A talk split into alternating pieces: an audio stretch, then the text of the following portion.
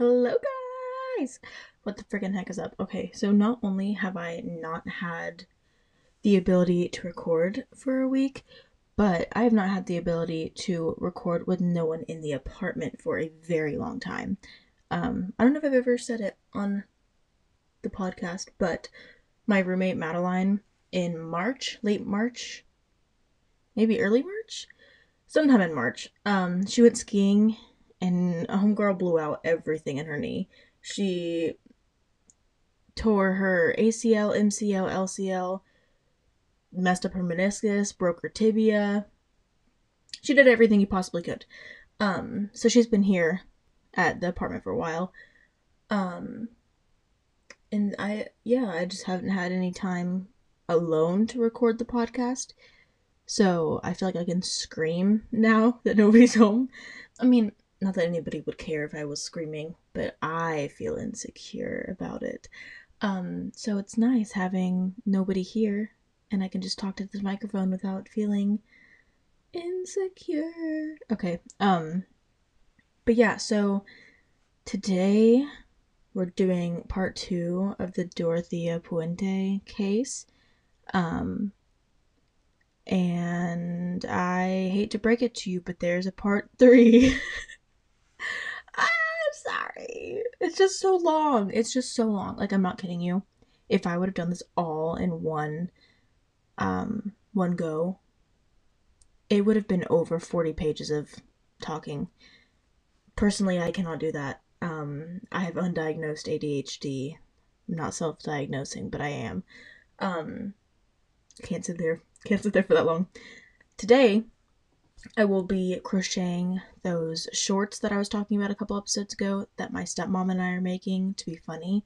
Um, I went to last week. The reason I didn't upload is because I went to Oklahoma to go visit my dad, my stepmom, and my sister. Um, and she showed me her shorts. Dude, she's so creative. Like anything that I have creative wise in my life is learned from my stepmom and my mom. Oh my god, I'm sorry. I didn't turn my sound on my computer off. Um, she took an old scarf that she had and like manipulated it so that it came across both of the legs. I don't know, dude. She's yeah, she's got that figured out. Um, but today I'm gonna be working on those shorts because I really want to get them done because they're funny and I want to wear them both ironically and unironically um, around the house, obviously. But after I record this episode, I have to hurry up and get my booty in gear and change and drive an hour and a half away so that I can go help my grandma move to Oklahoma. Because my dad built her a little a little house on his property. Um and then both the grandmas are gonna yeah, it's you don't need to know my family story. Um but yeah, so we're gonna be talking about part two of the Dorothea Puente case. I'm gonna be crocheting those shorts. I had just had a ton of coffee, so I feel like I am bouncing off the walls. Um, also, something that's been happening lately. So since I'm working so much, um, or not so much, since I'm working so early, I cannot sleep past six thirty. Like I tried to stay up late last night. I stayed up to like midnight watching 60 Days In. Um, if you haven't started or watched that show, you need to. It's on Netflix. Um, it's probably on other sites too. I don't know. It's really, really good. Like it's got me hooked, and I don't watch TV very much, but um, what was I talking about? Oh yeah, I tried to stay up late to watch that and try to trick my body into sleeping in. Uh, didn't work. I woke up with the sun. Um, but I, I mean, I'm a morning person. I don't mind it. It's okay. Um, but like it's 7:40 right now in the morning on Saturday, and I'm wide awake. I'm feeling great. Yeah, let's. I don't know. I'm gonna pause it, take a drink of coffee. You go grab a snack, grab a drink, grab your projects, and we'll we'll get into this. Okay, we'll get into this. Here we go. I'm just gonna pick right up where I left off on the other episode. So if you don't remember, go listen to like the last five minutes of last podcast, um, and it'll jog your memory because I don't remember that far back either.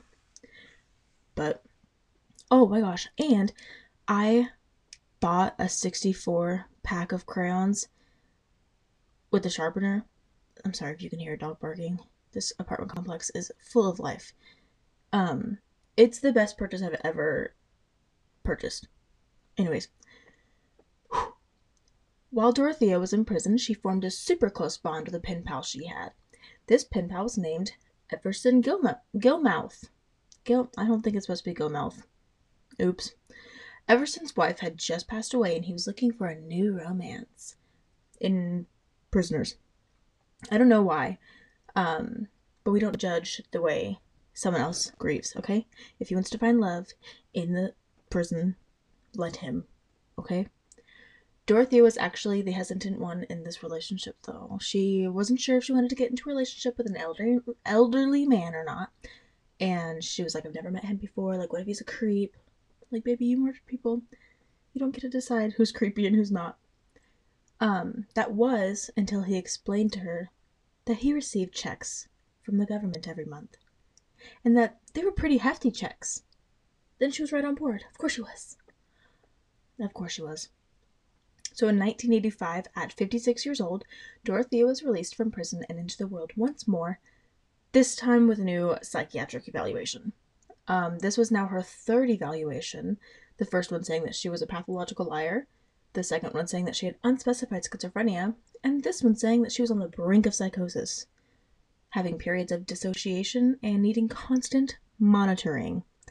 Um, she was also not allowed to have a job in the care, like needing how do you word that? She wasn't allowed to care for people anymore. She did not have the ability to care for someone. Um, so she was released from prison and picked up by 80 year old Everson in his red pickup truck. Um, in this red pickup truck, he had all of his belongings because he was moving in with Dorothea. On this drive back to 1426 F Street, Everson actually proposed to Dorothea. And yes, the Odorica family did welcome them both back into their home with open arms. I guess they really, really, really liked Dorothea. Um, personally, if I found out that someone was shady, um, possibly murdered someone, I would not. I would uh, no, sorry, not my house. I don't care how old you are. Uh, go live on the streets. So Dorothea was actually put on parole for being, or after being released from prison, but obviously no one actually came to check up on her, as recommended, like always. Um, she just she just keeps slipping through the cracks, you know. Um, she was supposed to have regular visits from a psychiatrist, and that never happened, as well as just a usual officer checkup, um, but those never happened either. So in September of 1985, the letters that Everson was sending to his family stopped coming in. Um, when his family in Oregon stopped receiving these letters, they grew pretty concerned and they ended up calling the Sacramento police. And when the police stopped by, they found that Everson was perfectly help- healthy and happy, and that he was actually angry with his family for not trusting him and calling the police. Uh, after this, he and or er, wow, English. Hold on, I gotta rub my eyeball. That was my chair, not my butt. Um, after this, he called his family and informed them that he would be cutting all contact with them to live happily with his wife yeah, just just wait. So Dorothea did end up writing to his family for him, informing them on how he was doing and what they were up to, but she insisted that they never call police again because it was against what they wanted in their life. Um, and at this point, the Odoricas had moved out of their home and they rented the top two floors to Dorothea and the bottom level to like different people. Like they were just renting out their home. So Dorothea had the upstairs and the main floor, and then someone else rented out the basement. Um, and of course, against her parole, Dorothea turned the main floor into a boarding house once again. So, in November of 1986, Everson's family received a letter claiming that he and Dorothea were done and that he was packing up all of his things and moving away. He assured them that he would contact them when he was settled in, um, but in all reality, Dorothea wrote this letter she actually wrote this letter while they were still happily living together in the house. Um, it'll make sense. It'll all make sense later. Um, yeah, just just bear with me. So a bit before Christmas, the Odorica family was on their way back to Mexico to visit some family. But on their way there, they stopped by 1426 F Street to say hello to Dorothy and Everson. Um, when Ricardo Odorica, the father of the family, was talking to Everson, he actually noted how tired and run down he seemed. He just seemed like he wasn't doing very well. He's an old man, you know? Old people, they get old. So they went on their way to Mexico. I'm sorry, I'm having congestion problems. yeah, I don't know. So they went on their way and they had their time in Mexico. And on the way back through, they realized that Everson wasn't there anymore. Dorothea just explained this away by saying that they had broken up and he moved out. Um, but that, you know, that that was not true. Uh, Dorothea killed him. Yeah. Yeah. It was concluded that she either drugged him slowly, like upping a dose every single day until eventually the drugs in his system caused him to overdose, or she drugged him a bunch in one night and then suffocated him. Um, either way, terrible. Yes, but that's just what has been assumed. Um, so Everson's dead, and Dorothea dragged his body into a room that she later names the death room. You'll find out why. Um, and he remained in this room for several days while she thought of a way to dispose of him. And she knew that she needed to think quickly because, you know, bodies dead bodies. Um, so there was a tenant living below Dorothea, and this tenant had a boyfriend named Jesus Meza. And for some reason, she thought that she could ask Jesus for help in disposing of the body. Um, she took him up to her part of the house and explained to him that she worked with elderly people and that Everson had no family and no one to claim him, and that she needed help disposing of his body. Obviously, as any normal person would, um, Jesus freaked out and didn't want to go near the body. So Dorothy made him swear that he wouldn't tell anybody or call the cops. And he promised her that he wouldn't tell a single soul. And then they just went about their day as normal. Um, guys, let's talk for a second. Uh, I, I know I shouldn't have to say this. I know I don't have to say this. But if someone ever asks you to help them dispose of a body, under any circumstance. Don't do it. Call the police. Um, there's never a situation where someone cannot find a professional to take a dead person.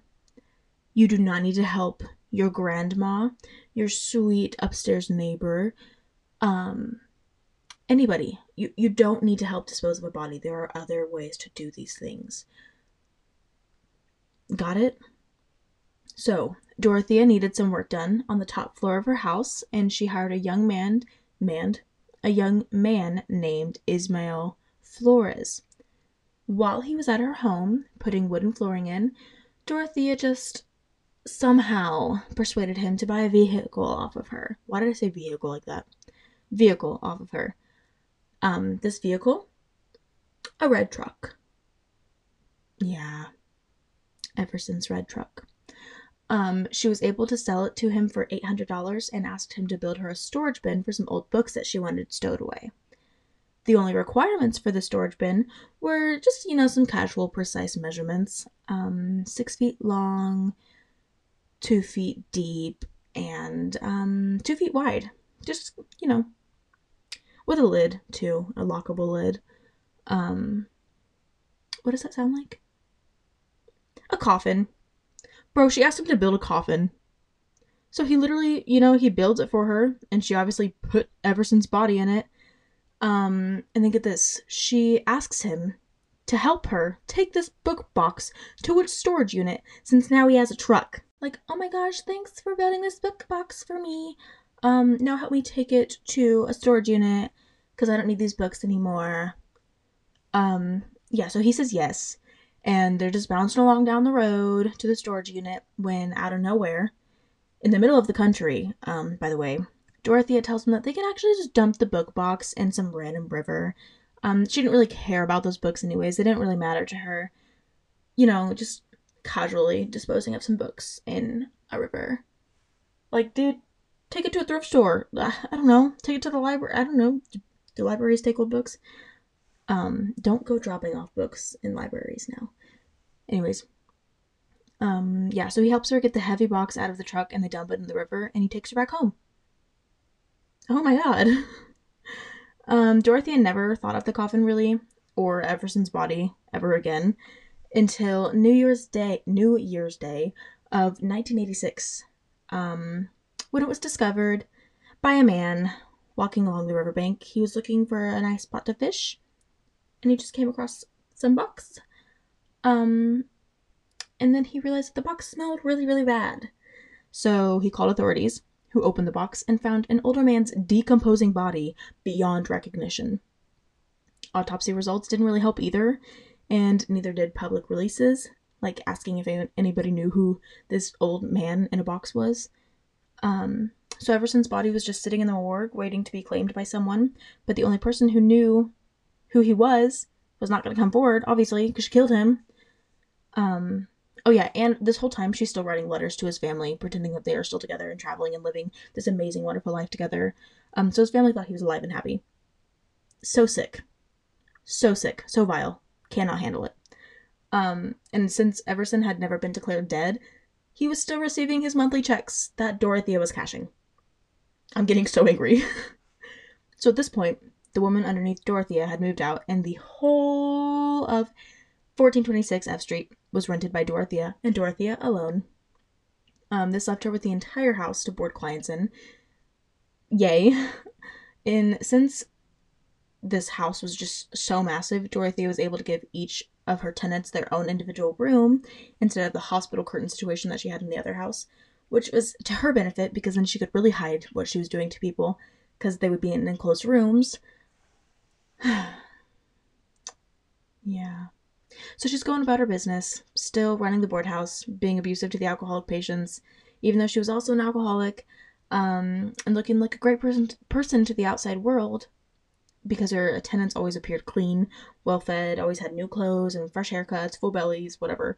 Um, but not only did her clients' families love her for this, they also loved her because she knew how to work the US benefit system, girl.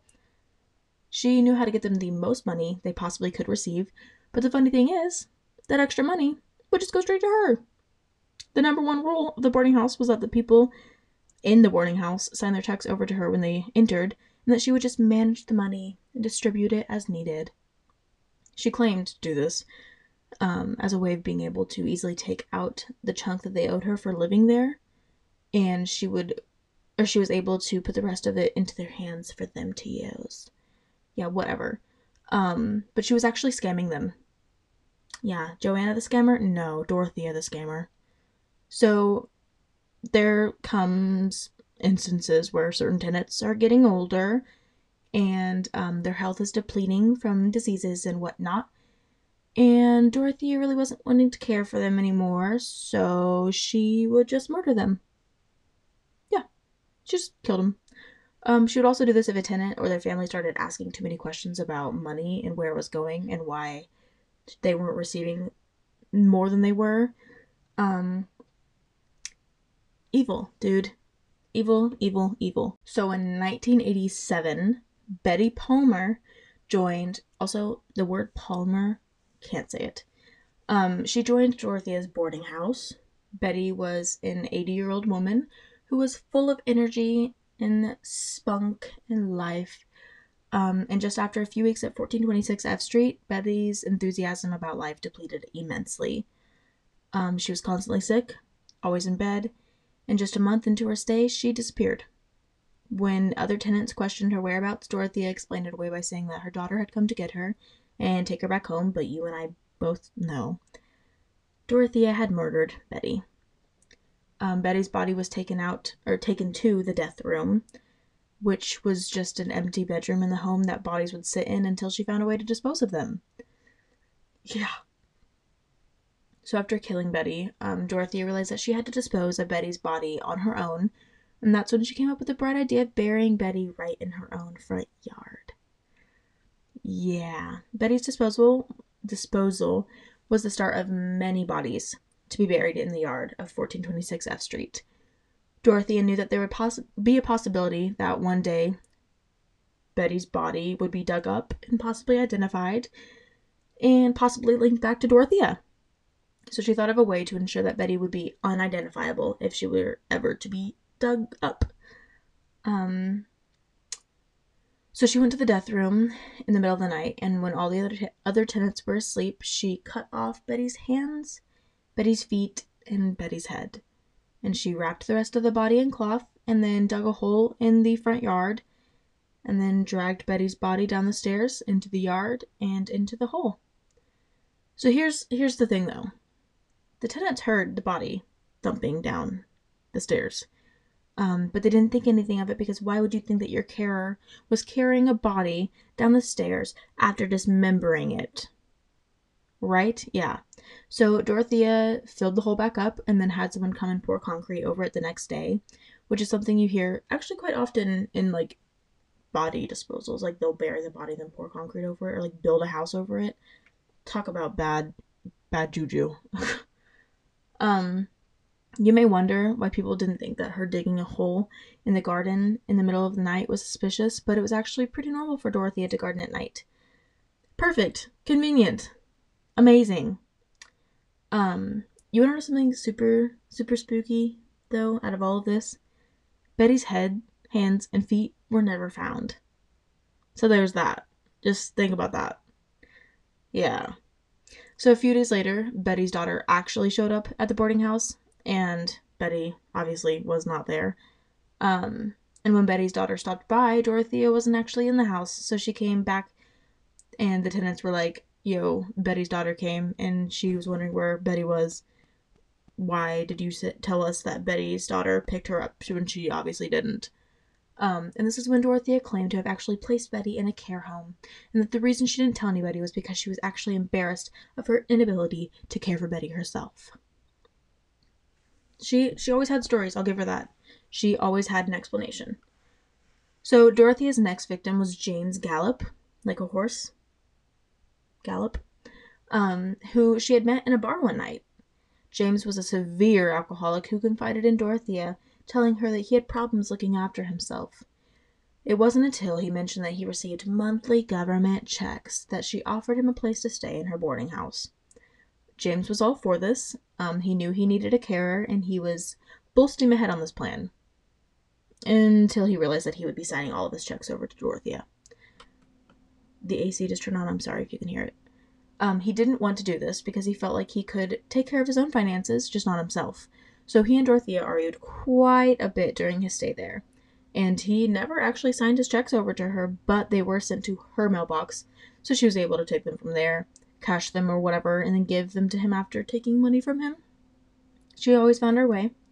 Um, so James actually had a brain tumor also, and he had to have surgery on this brain tumor, and he was given medication, which was to be administered safely and correctly by Dorothea, his caretaker. Um, and I feel like I've said obviously so much already, but obviously, she did not give him this medication correctly and was giving him way more than needed, which ultimately led to an overdose. Dorothea told the other tenants that James had left in a drunken rage, packed up all of his things, and stormed out in the middle of the night. So Dorothea took James' body up to the death room, dug a hole in the yard, wrapped his body in cloth and plastic, and buried him. Um, and after killing and burying James, Dorothea then realized that she needed, or that he would need routine checkups after his surgery, and that his doctor would be calling about his whereabouts um, after he missed like the first appointment back. Um, this is when she called his doctor before he was able to call her, and informed him that James had moved to a different doctor and that he would not be returning, um, so they shouldn't bother, bother calling. So, James was prescribed the sleeping medication named Dalmane. Dalmane is a sed- sedative, sedative? One of those drugs that Dorothea would keep in quite a large stockpile um, because it was a very strong drug. It was also a drug that would stay in someone's system for quite a long time, which meant that Dorothea could build up doses over time, and eventually the person would become so weak they would die. Um, and since she used quite a bit of this drug, she needed to have quite a bit of it handy, correct? Following? Um, yeah, she would tell every, every single one of her tenants to get a Dalmane prescription. I guess back then you could just be like, yo, doc, write this prescription for me, please, and they would. Um, but she she explained it off as that it was just a good drug to keep around. if you couldn't sleep. Um, and she also had a prescription herself. So, grew an emotional attachment to one of the workers named Judy Moise. Her next victim was named Vera Miller, um, and Vera was pretty ill when she entered Dorothea's care home. Uh, Vera was 64, and Dorothea realized pretty much immediately that her needs were way too high for what she could handle. And instead of, you know, sending her off to a care home or admitting that she was in over her head, Dorothea just murdered her. Of course, after she already signed Vera's checks over to herself. Um, duh. Vera lasted one week in the boarding house. One week. And the next victim after Vera was named Benjamin Fink. I know it seems like we just grazed right over Vera, but her stay was just so short that not much really happened. Um, but Benjamin was at the boarding house for at least a year before he was murdered. And during his stay, Dorothea helped him, like others, manage his money and his alcoholism. Benjamin was pretty laid back and easy to care for, and then one night during their communal dinner, he was getting pretty rowdy and angry at dinner, and the other tenants remember him causing a scene, and then Dorothea called him up to his room to tell him off and then go to bed. But when everybody woke up the next morning, he was gone. So Dorothy explained it off by claiming that he was just too stubborn, and he left after an argument that they had. Um, but he was also murdered, and it was thought that. Whoa, can I speak? Um, or read? It was thought that Benjamin was for sure suffocated because, unlike the other victims, he wasn't ill or weak leading up to his death. His death was sudden and a spur of the moment decision. So it's more likely that she suffocated him. But like all the other victims, she put him in the death room, dug a hole in the yard, dragged him down the stairs in the middle of the night, and buried him. Perfect. So, with decaying bodies comes the smell of decaying bodies. And tenants were starting to become alarmed with the strong odor that engulfed the house. Um, it was to the point where they couldn't run their air conditioner because it would just spread the home with the smell of death. Um, and Dorothea explained to the tenants that she had just laid fertilizer out in the garden and that the smell would be gone in a few days. But the smell was actually coming from the inside of the house. The death room was holding decomposing bodies for days at a time, which allowed the bodily fluids to seep into the carpet and the wood flooring underneath, which was actually the ceiling of the rooms below. Um, and then she would she would clean the carpet over and over again, but it couldn't remove the smell that was coming from underneath, and she knew that. So, Dorothea, you know, instead of you know quitting, stopping murdering, and just getting a new house, she murdered again this time, Leona Carpenter had come to the boarding house in 1986 and was 78 years old. She had been with Dorothea for a while and was actually one of Dorothea's favorite tenants, but as she grew older, she grew harder to care for. Um, Leona had over five illnesses, including alcoholism, like on top of all of it, but she was one of Dorothea's favorites because she was the most gullible. She didn't care about the fees. Um, that Dorothea was taking out of her monthly checks, and she never complained about the money that she received from her own checks. Um, all she did, she can I speak? Oh my gosh, I'm sorry. It's getting to that point where I'm like, um, she all around just did whatever Dorothea wanted her to do. Um, and after two years at the home, she became very weak and ill, and Dorothea decided that murdering her was the only answer. Answer? Answer. Answer. So at this point, the yard was holding so many bodies that it was becoming full. She had already used the entirety of the front yard. She moved on to the side yard, and now she was into the backyard. Um, and she ordered a shed to be put over a spot where some of the bodies were buried too. So, just just think about that. So the next client, or whatever you want to call these people, um, was Alberto Montoya, or Bert, which is what I'll be calling him. So he was 51. He had paranoid schizophrenia, as well as an intellectual disability, and he also suffered with alcoholism. Um, he didn't require any medical or physical care. He just needed someone to look after him and make sure that he was staying safe. Bert was very kind hearted. Um, he was very innocent, and he was actually homeless before coming to the boarding house.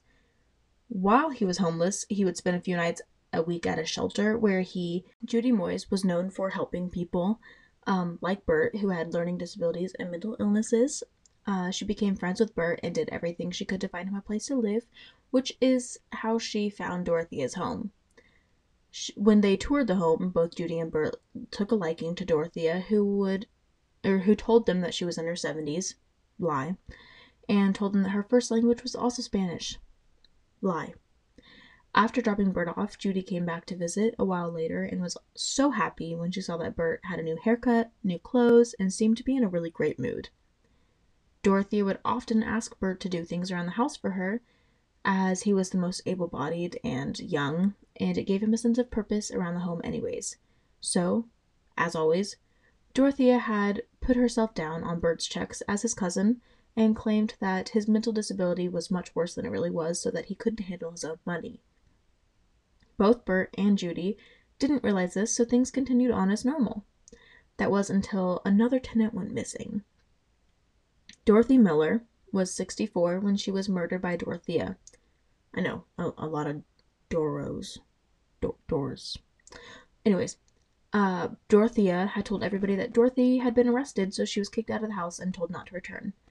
It is thought that Dorothy was murdered due to her continuous suspicion on where her money was going, because she was one of the only tenants that never received a single penny of her government checks. This isn't because Dorothea put Dorothy's checks in her own name, but because she had put it in the name of Ricardo Odorica, the landlord. Uh, she did this because A, she needed to pay rent, and B, because she if she had all of these checks in her name, that looks super suspicious, right? So she would put some in Ricardo's name to pay rent and ease government suspicions. In 1988, Judy suddenly loses contact with Bert. So she calls Dorothea, who had this elaborate story about how his tuberculosis was getting out of control. So she sent him off to Mexico to see her brother, who was a doctor, and that he was getting treatment there. Um, but that he'd be back at the boarding house very soon, and she would have Judy, or she would have Bert contact Judy. Judy believed Dorothea until a few more weeks had passed, and she still couldn't get in touch with Bert. So once again, she contacts Dorothea, who tells her that, or and then tells her that if she doesn't get contact from Bert in a couple days, she's calling the police. So a few days later, Judy gets a phone call from Bert's uncle, air quotes, Bert's uncle. Um, Bert's uncle told Judy that he was from Utah and that he had came and picked up Bert and brought him back home to live with him and his family so that he didn't have to be around a bunch of people he didn't know. Judy is rightfully so suspicious and asks if she can talk to Bert, but is told that he's still way too ill to get to the phone and that he will call her when he's able to. Thankfully, Judy is a hard headed woman and she hangs up the phone and calls Dorothea right back, ex- er, demanding an explanation. Dorothea explained that one day, while she was out, Bert's uncle came and packed up all of his things and ter- took Bert with him, leaving a mere note behind for Dorothea to read and know the situation. Judy was still not satisfied with that story, and she called the police and asked them to do a welfare check on the tenants at the boarding house. Not only were they to do a welfare check, but they were also supposed to find and speak to John Sharp. John Sharp was another tenant at the boarding house. Um, he was an alcoholic, but he was still able to be aware of what was going on around him. And Judy thought if anything fishy was happening in the home, he'd be able to, det- to detect it. The police got to the home and looked around, and there was no sign of Bert or his belongings, and John had the exact same story as Dorothea. So, as the police found no obvious signs of anything suspicious going on, they had no means to further investigate and they decided to leave. As they were about to exit the front yard, John Sharp approached them and slipped them a note. This note told the officers to meet him at a certain location away from the home because he had something really important to tell them. Of course, the officers did as requested, and John confessed to the officers that Dorothea actually went around and made sure that all of the tenants had the same story about where Bert went. John said that he was concerned because not only had she asked him asked them to all lie, but lately Dorothea had been yelling at Bert quite a bit, which had never happened before. John even told the officers that a few weeks before Bert vanished, he had barricaded himself in his room to call the post office and tell them that Dorothea was stealing his government checks. But the person on the other end couldn't hear him due to the fact that Dorothea was screaming so loudly at Bert.